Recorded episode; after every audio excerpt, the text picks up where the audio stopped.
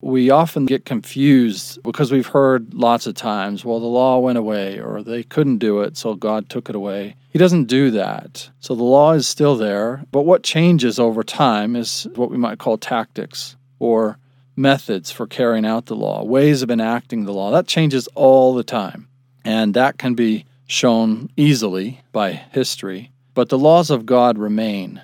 Think of it, I sometimes with my students will show them how silly it sounds to substitute the law of chastity, right? So if we told the same story we tell with consecration, but using chastity, it would go like this God gave the law of chastity, but the early saints had a hard time living it. So he re- rescinded it, gave them a lower law, right? Sorry, I gave you too much there. I'll give you a less We'll back law. off. Yeah. It sounds silly that way. It almost sounds like God made a mistake. Yeah, and that's not what happens. Uh, rather, he gives a law, and then the saints get to act on it using their agency. Welcome to LDS Perspectives Podcast, where we explore aspects of LDS doctrine, history, and culture. digging deeper, and having a whole lot of fun. learning about things that affect our lives and our faith. We are everyday Mormons sharing extraordinary conversations. Hello, and welcome to this episode of the LDS Perspectives Podcast. My name is Nick Galieti. I'm host of this episode, and today's guest is Steven C. Harper. Steven Harper is married to Jennifer Sebring, and they have five children. He works as a historian in the Church History Department of the Church of Jesus Christ of Latter day Saints. He earned a PhD in early American history from Lehigh University and was on the history and religion faculties at BYU Hawaii for two years before joining the faculty of the Department of Church History and Doctrine at BYU in Provo for 10 years. He has worked on the Joseph Smith Papers project as a document editor for BYU Studies and is the author of a book on colonial Pennsylvania titled Promised Land and of Making Sense of the Doctrine and Covenants and Joseph Smith's First Vision. Among other projects, he is currently at work analyzing how Joseph Smith's first vision has been remembered over time. While Steven is a tremendous source on many topics relating to church history, in this episode we're going to spend some time on the subject of tithing and the law of consecration. His two essays in the Revelations in Context section of the Church Histories portion of LDS.org. So we're going to be talking about sections 42 and then sections 119 and 120 of the D&C. So welcome, Steven Harper. Thank you for coming in. You bet. Thank you. We're giving people a podcast coupon, two for one, today. And uh, so the first essay that we're going to talk about is the one that you entitled The Law in section 42, which was a revelation in 1831. Please, if you could take a moment just to give us a brief historical background on how section 42 came to be. The revelation was given to Joseph Smith in Ohio, but we need to go back to New York to get the background on it. Late in the year 1830, the Lord told the saints who were in New York to move to Ohio. Missionaries had been through the corner of northeastern Ohio and in a period of just a few weeks converted about 130 people and then those converted others and very quickly there were more Latter-day Saints in Ohio than in New York. And in Doctrine and Covenants section 37 then the Lord said move to Ohio. That was a challenging commandment for the saints as you might imagine. Joseph Smith found it relatively easy to go. He could move, but families like the Knights, who were propertied in the Colesville area, or the Whitmers in the Fayette area, Martin Harris in Palmyra, for them it would mean probably making financial sacrifices. One of the Knights wrote, We were required to make great sacrifices of our property. And so there was some concern about the revelation, and early in 1831, at a church conference, Joseph Smith sought and received in front of the whole congregation the revelation that's now in section 38 of the Doctrine and Covenants. And in this one, the Lord gives a rationale for his commandment to move and some promises. And included in those promises is the law. If you go to Ohio, there I will give you my law, and there you will be endowed with power. So, for these reasons, the saints in New York packed up their belongings and overwhelmingly followed their very young prophet, made great financial sacrifices. His own wife went with him as she had been commanded in section 25. Go with him at the time of his going. She went with him. She was about five months pregnant with twins, um, dead of winter, difficult trip. And the most remarkable thing to me about these stories is that these people believed Joseph Smith. One easy way to remember that is to, to recognize that the people who knew him best believed him most. It's absolutely remarkable if you think about it that these people followed him at great cost. And I mean that in several different senses. So that's how we get to Ohio. And not long after Joseph gets there, he receives Section 41, which calls a bishop for the church and several times says, My law, my law, my law. That bishop will enact the law. He will do the things that the law commands the bishop to do and thereby facilitate the saints' efforts to live the Lord's law. And a week later, in February of 1831, Joseph seeks and receives the revelation, really a series of revelations that comprise what's now section 42 of the Doctrine and Covenants, which the early saints called simply the law. And that section goes over many more things that doesn't include necessarily or directly the law of consecration or that portion of it. Right. So, what are some of the other things that people might encounter in that revelation that perhaps doesn't directly relate? For teachers of the gospel, one of the most memorable parts of it is that if you don't have the Spirit, you shall not teach. That's a law. It tells you what to teach. Teach the things that are in the scriptures, teach the things that are revealed to the prophets. So it tells what to teach, teach the truth, how to teach by the Spirit. People who are getting immersed in the new teaching curriculum for the church will recognize that those are two of the four main points is to teach the truth or teach the doctrine and teach it by the spirit the law also reviews the commandments the decalogue talks about chastity talks about observing the sabbath talks about what should be done in case of civil crime in case saints commit civil crimes and how they should be disciplined reviews missionary work a little bit, but the heart of it really is what we have come to call the law of consecration. But I would like for folks to think about consecration as part of the law, right? It's there's just one law of God, really, in a sense, or one legal code.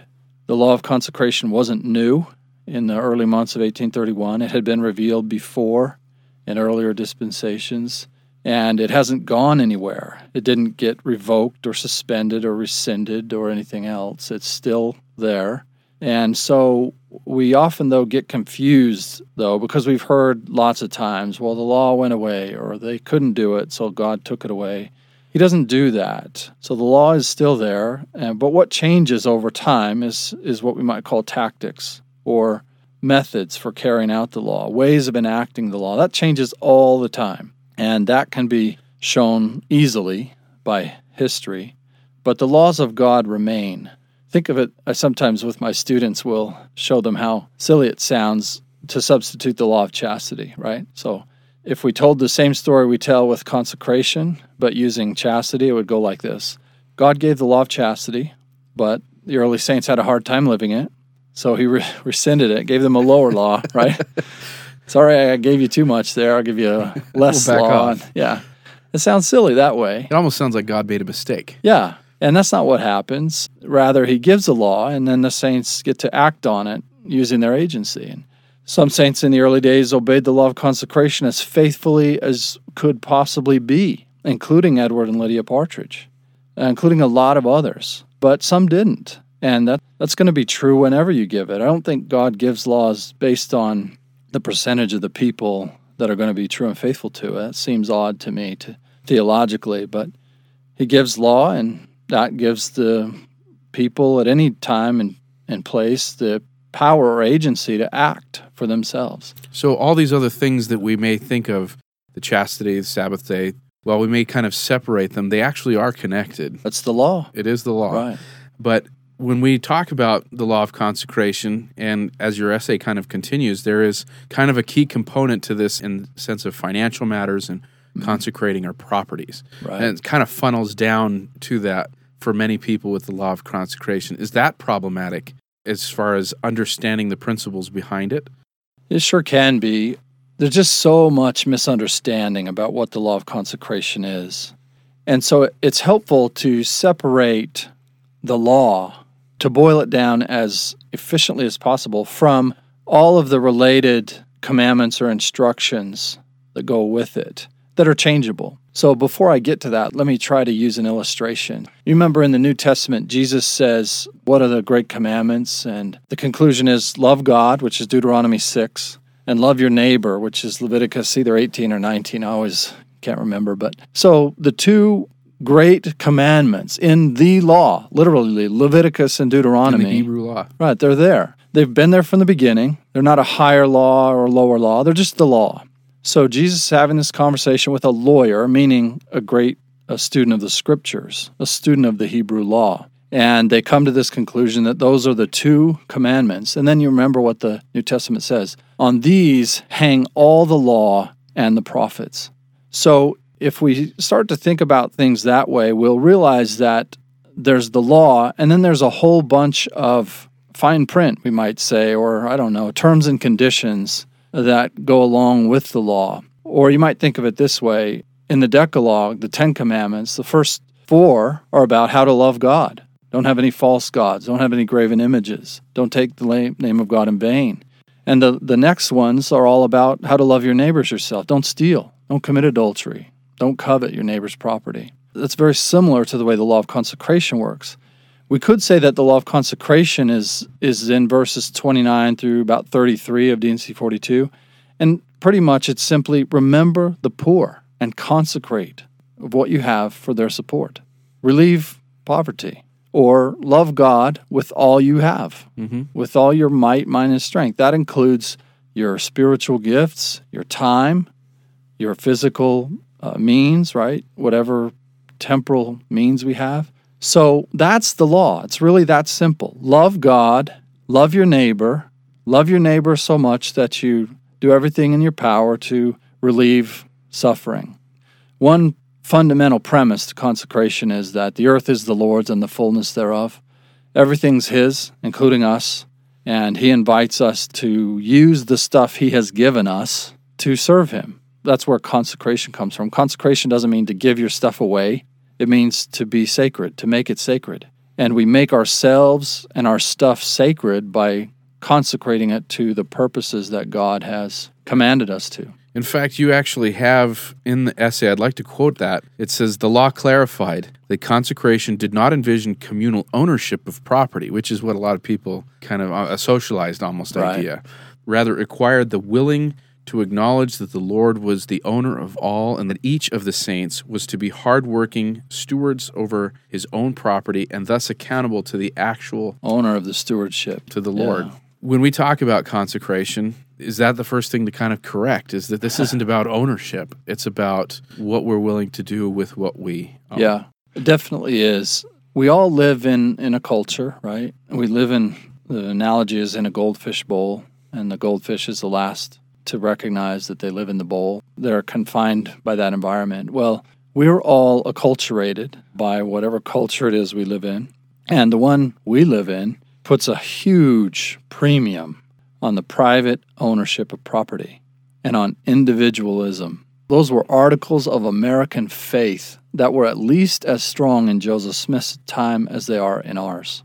In that sense, the law of consecration is countercultural. And this is one reason that the Mormons have so much trouble with the Jacksonians in Missouri in the early 1830s.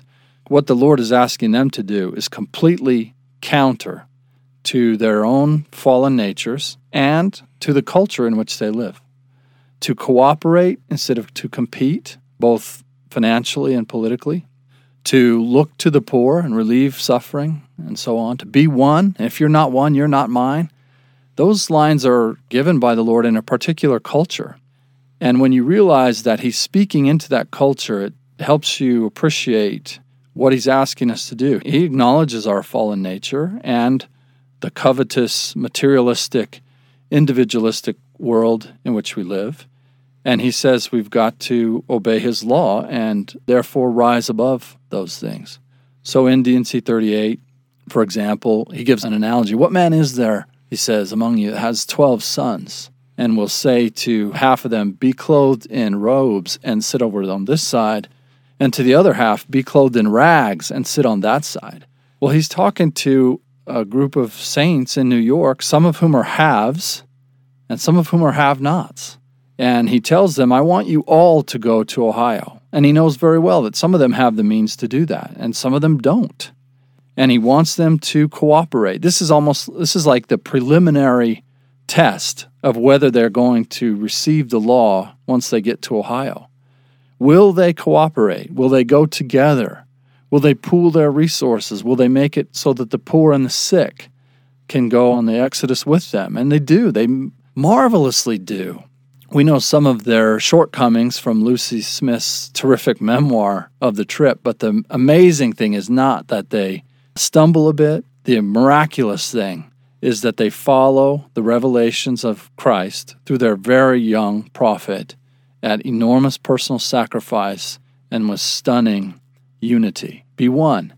And if you're not one, you're not mine. And they were one. They went to Ohio and they received the revelation. They learned to do things that would purge from them over time their individualistic impulses, their selfishness, their materialism, material goods or gain for its own sake as an end in itself. They learned to put those things away so they could love God and love their neighbors. The challenge when you talk about anything financial as it meets religious principles is this idea that you're making a worldly currency the currency of heaven or the currency of our spirituality. Uh. We have over and over again quotes, well, you've given a great setting for that with the idea of loving God and loving your neighbor. The implication is loving God and loving your neighbor by not loving your material possessions, right. and that those can stand in conflict with each other. The conflict that we now have today, of course, is the understanding that some people think that the law of consecration may have been done away. You give a quote in your essay from President Hinckley that the law of sacrifice and the law of consecration have not been done away with and are still in effect. So when we have this setting of the early saints, that myth that they couldn't live it, so it went away. And so now they've instituted, in fact, I think even Doctrine and Covenants section 119 says that the Lord gave them the law of tithing to kind of yeah. fill in where they failed on the law of consecration. And I've heard that story for a lot of my life. How much uh-huh. merit is there to that? That the, the saints really just kind of failed on the law of consecration, so we got tithing instead. Well, that's the narrative we've constructed. It would sound odd in Joseph Smith's ears. It would sound odd in Edward Partridge's ears. And it would sound odd in Wilford Woodruff's ears, for example. I don't know quite how we got here. I've been studying it for years and haven't figured out the whole story, but it's quite clear to me that tithing is not instead of consecration. I know we use that word in the heading. You said something very interesting a minute ago. You said what D&C 119 tells us, but when you said it, you do what we all do, and I think you were doing that on purpose. You didn't say what the revelation actually says, you said the way the revelation is understood, interpreted, and yeah. interpreted and popularly retold when we look at what the revelation actually says, especially in context, it's not the popular, the folk history, as some historians have called it. So, tithing, as it was taught in D&C 119, was not instead of consecration, it was consecration. So, first we have to obliterate our false understanding of what consecration means. If in your mind consecration means that's when I give all my stuff away, signing and, the deed over to the yeah, church, never have any joy after that. That's not consecration. That was never, ever, ever intended or taught or commanded. If we would think of consecration as making ourselves holy, and as part of that, making anything we have stewardship over holy and available to God for His purposes, including feeding my children, right? Or getting me to church or getting me to work or whatever it may be, then we have consecration. It's like flipping on a switch in your brain. Imagine two families, they live right next door to each other in a suburban homes that look exactly alike. They drive the same Corolla to work, right? And they buy they shop at the same grocery store and buy the same things. Their kids wear the same clothes and attend the same schools. One of these families could be aligned with the law of consecration and one not. It has very little to do with stuff. It has everything to do with how a free agent acts upon the stuff or the stewardship that God has given them to act upon. So we have to get past the idea that consecration is something other than what it really is. And to do that, we have to study history. We have to study the history of it and the doctrine that's embedded in the revelations and get past the accumulated folk doctrines and folk history that we've invented. And that's what these essays are designed to begin to do. Absolutely. And yours do a very good job of that. In fact, one of the things that kind of came up as I was going through reading the actual revelation of D&C 119 and 120, where now we're kind of switching over to that principle of tithing. There are verses in section 119 that talk about the funding of the church as an mm-hmm. organization. So there is a principle not just necessarily in discipleship alone, but how the church was supposed to be paid for, how it sure. was supposed to accomplish those works. So, how then does Section 119 and, and to a certain extent 120 function as a revelation on how the church as an, as an organization is to function? Oh, great question. So, let me back up just a bit. You said something a minute ago that made me think about where your treasure is, there your heart will be also, right? That we do find sometimes there's this conflict people's minds about, well, prophets should stay out of my finances and pocketbooks, and Jesus should too. And render to Caesar what's Caesar's and to God what's God's. But it's also the case that where your treasure is, there your heart will be. And the prophets and the Lord will, seems likely to me that they'll always have something to say about how we should act on the things we have to act upon. Well, in the summer of 1838, the church is in tough shape. The bank that the saints started in Ohio the year before, or a little more, has failed and the national economy has tanked. The church still has expensive projects to do, the Lord has commanded the saints to do, including building a temple now in far west Missouri. How should we do that? Is the question. The bishop in Ohio, Newel Whitney, proposes one possible way of going about raising revenue. The bishop in Missouri, Edward Partridge, proposes an alternative to that. Leaders of the church counsel about it, and Joseph Smith asks the Lord, Show unto us how much you require of the properties of thy saints as tithing. It's helpful to know that tithing or tithes in the revelations thus far is not meant as 10%.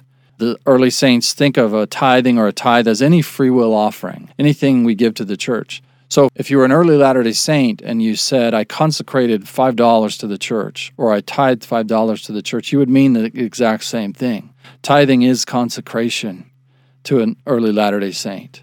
All right, so Joseph asks the question in the summer of 1838, and the Lord answers with D&C 119.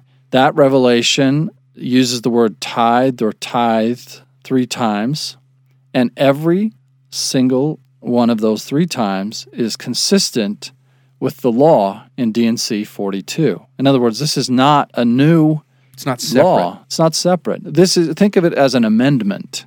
Think of it as further direction in different historical circumstances appended to D&C 42. That's what it is.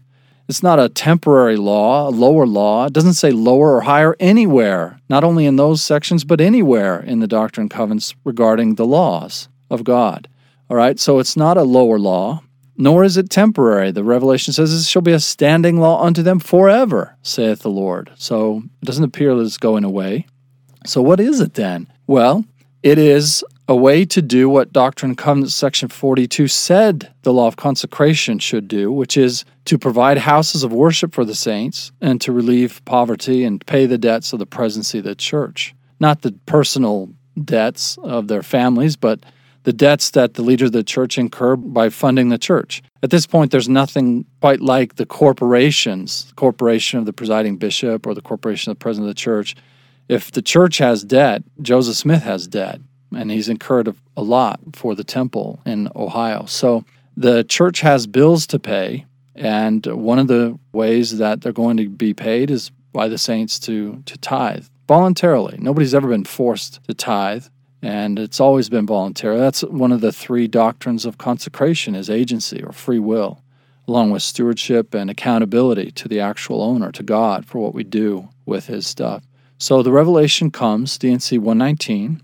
It says, we're going to do what D&C 42 said, which is to offer freely our surplus property to the church. And then after that, we're going to pay one tenth of our interest annually every year And this shall be the beginning of the tithing of my people. So, this offering of the surplus, if we're reading the Revelation for what it actually says, the offering of surplus property is the beginning of the tithing in 1838. And after that, a tenth of our increase or interest annually. And as far as the revelation goes, that, that'll go on forever, unless and until there's more revelation to direct us. And there always will be. Yeah. So there was in, in your essay, there was uh, one early practice that came, I guess, at the end of 1837, so just prior to this revelation, where a bishopric in Missouri did a like a two percent Uh-huh. annual worth kind of tithing. Did we see other practices kind of pop up until this kind of corrected them all and brought the church under one kind of, I'll use the word correlated practice? Right. Not so much practices, but proposals. So that was a proposal from Bishop Partridge.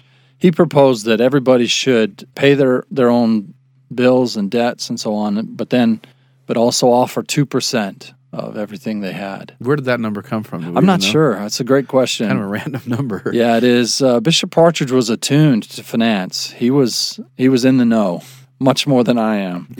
he was a sophisticated thinker that way, and he was informed. So I'm, I'm not sure how he calculated that or how he arrived at it, but you can bet that it was based on his best work on what the problem was and what it would take to get it resolved. How has this practice or principle of tithing evolved, should we say, in the church since 1838? Well, Bishop Partridge understood it on the day it was given differently than we do. And that, that has caused some people just a little bit of heartburn since that essay came out. I got several people who responded and said, Wait a minute. you mean the bishop understood that revelation differently than we do today? And the answer to that is yes. Yes. And that's history. That's continuing revelation. Yeah. For some reason, we tend to assume that things are the way they've always been.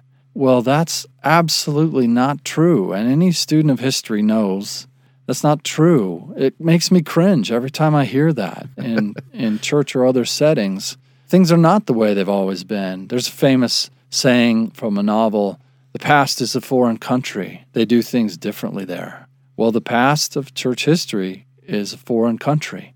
They did things differently there. So people might say, well, can't be true then, can't be right then. That's not, that's silly. So what remains consistent through church history is some very fundamental principles of the restored gospel. And what changes all the time are some of the ways we think about those fundamental principles, some of the ways we behave regarding those fundamental principles. That changes all the time. It has, does, and I would guess it will continue. So Bishop Partridge calculated the 10% in a way differently than we do today. When exactly that change happened, I don't know, but it was quick. By early Nauvoo, they're offering 10%, or they understand it to be 10% the same way we do today. Well, the first presidency has since come out with some further clarification. Yeah. With regards to the tithes, one of the things that I find interesting in section 120, which is just one simple verse, where by revelation there is the establishment of the council on the disposition of tithes. What is that council? What's its purpose? And what makes it perhaps unique as far as even the revelation process regarding the use of tithes? So that's what we call it today, the Council on the Disposition of the Tithes. And it was established, or at least the preliminary, the precursors to today's council were established by the Revelation in D&C 120. And it called for the presidency of the church and for the bishopric and for the High Council in Missouri to compose this council and for them to receive the tithing revenue and to make decisions about how it would be spent based on what the Lord said there, my own voice unto them. So, based on revelation. And since then, the council has become composed of the first presidency, the quorum of the 12 apostles, and the presiding bishopric. So, uh, not exactly the same bodies as in D&C 120 because they didn't all exist, or at least not in the same way, but the same spirit of what D&C 120 says. That is, the presiding councils of the church at church headquarters compose the Committee on the Disposition of Tithes or Council on Disposition. And I'm certainly no insider into the way that council works today, but every now and then we get a glimpse into it. Elder Hales of the Quorum of the Twelve Apostles spoke a few years ago. He's been on that council for decades now as a member of the presiding bishopric as And well as Quorum of the Twelve. And he spoke about that experience in General Conference and bore his testimony there that the tithes are expended as the revelation directs. And uh, there are some critics of that. There are people who would like every decision made by that council to be available on social media for critique and review and, and so on. And um, that's not going to happen, nor in my mind should it. I put faith in that council myself. I trust them more than I trust myself. I feel like when I hand my tithing envelope to my bishop, that's my part. And I do that with a great deal of faith, right? That's your Um, consecration. that's my effort, faltering as it may be. I make my offering, and then the rest is up to him. Uh, he and those who are, who are appointed to serve with him get that money to the council on the disposition of the tithes, and they decide what to do with it. And I have great confidence in them. You can look around and see that they've made great decisions with those resources. I know from my time at BYU just a little bit about some things there, and I know that they often will not use tithing revenues to build new buildings. Those revenues will have to come from other sources, for example. I know that they're extremely careful about decisions about where to build chapels, and that much money that comes in from centers of church population will be diverted to build chapels and temples in places where they're needed. I watch from the perspective that anybody can what the church does with its spending, and I can't imagine an institution being better run, more wisely managed, and so forth. And uh, so I that's my faith. I put my faith in that council and the Lord's direction to them, and I, I haven't been disappointed by that. Besides, I, I live on church welfare. They pay my salary, and I'm, I'm definitely uh, not overworked or underpaid, gratefully, and I'm thankful for the way that, that they've provided my family a way to live. I get to study church history all day, every day, and I get to do that for my living. And I'm absolutely serious now. That is a great blessing to me and to my family. That would be absolutely impossible if there weren't millions of Latter day Saints willing to tithe of their own free will and then to leave it with the council on the disposition of the tithes to decide how best to use it. I am a huge beneficiary of these revelations. We will be putting links to these two different essays on the posting for this episode at ldsperspectives.com. But I, I'm greatly appreciative for you, Steven, for coming in and sharing your insights on these and giving some greater context, some history to these things, because in essence, for me at least, they've really helped the principles come to greater truth in my life, knowing that history. So thank you. Hmm. Great. You're very welcome. I'm thankful for the opportunity. Here's what's coming up on the next episode of the LDS Perspectives podcast. And I think you educate your daughter probably a little differently than if you hadn't had those kind of experiences. I do not teach my daughter stranger danger because it's not usually strangers that molest us. Exactly. I have told my children that if they and my son, we need let's not leave boys out on this because boys are molested too. That I have told my children that they have a feeling, even if this is somebody that I have said is safe, I've taught them to recognize their own internal compass, the spirit, of what is right and wrong. And if they are feeling that something is wrong is happening, they do not have to be polite. They can leave. And there have been two different times um, in my daughter's life that somebody wasn't molesting her, but they were violating her boundaries. And that because of that, she went, No, don't treat me like this, and got out. And molesters don't start with touching your privates, they start with violating your boundaries. They start with, Will you emotionally take this? Which goes back to why it's so important that we are emotionally insulating ourselves to not allow an insult to say, No, I'm not okay with that. You don't get to talk to me like that. That is not being mean. That is not being unfeminine. That's honoring yourself. And where do you find that appropriate boundary if perhaps you came from a home or in a culture that we've all kind of come from that we have to be a certain way to be accepted? Sometimes we have to say things that are very hard for people to hear because they're true. LDS Perspectives podcast is not affiliated with The Church of Jesus Christ of Latter day Saints. The opinions expressed on this episode represent the views of the guest and podcaster alone. An LDS Perspectives podcast and its parent organization may or may not agree with them. While the ideas presented may vary from traditional understandings or teachings, they in no way reflect criticism of LDS church leaders, policies, or practices.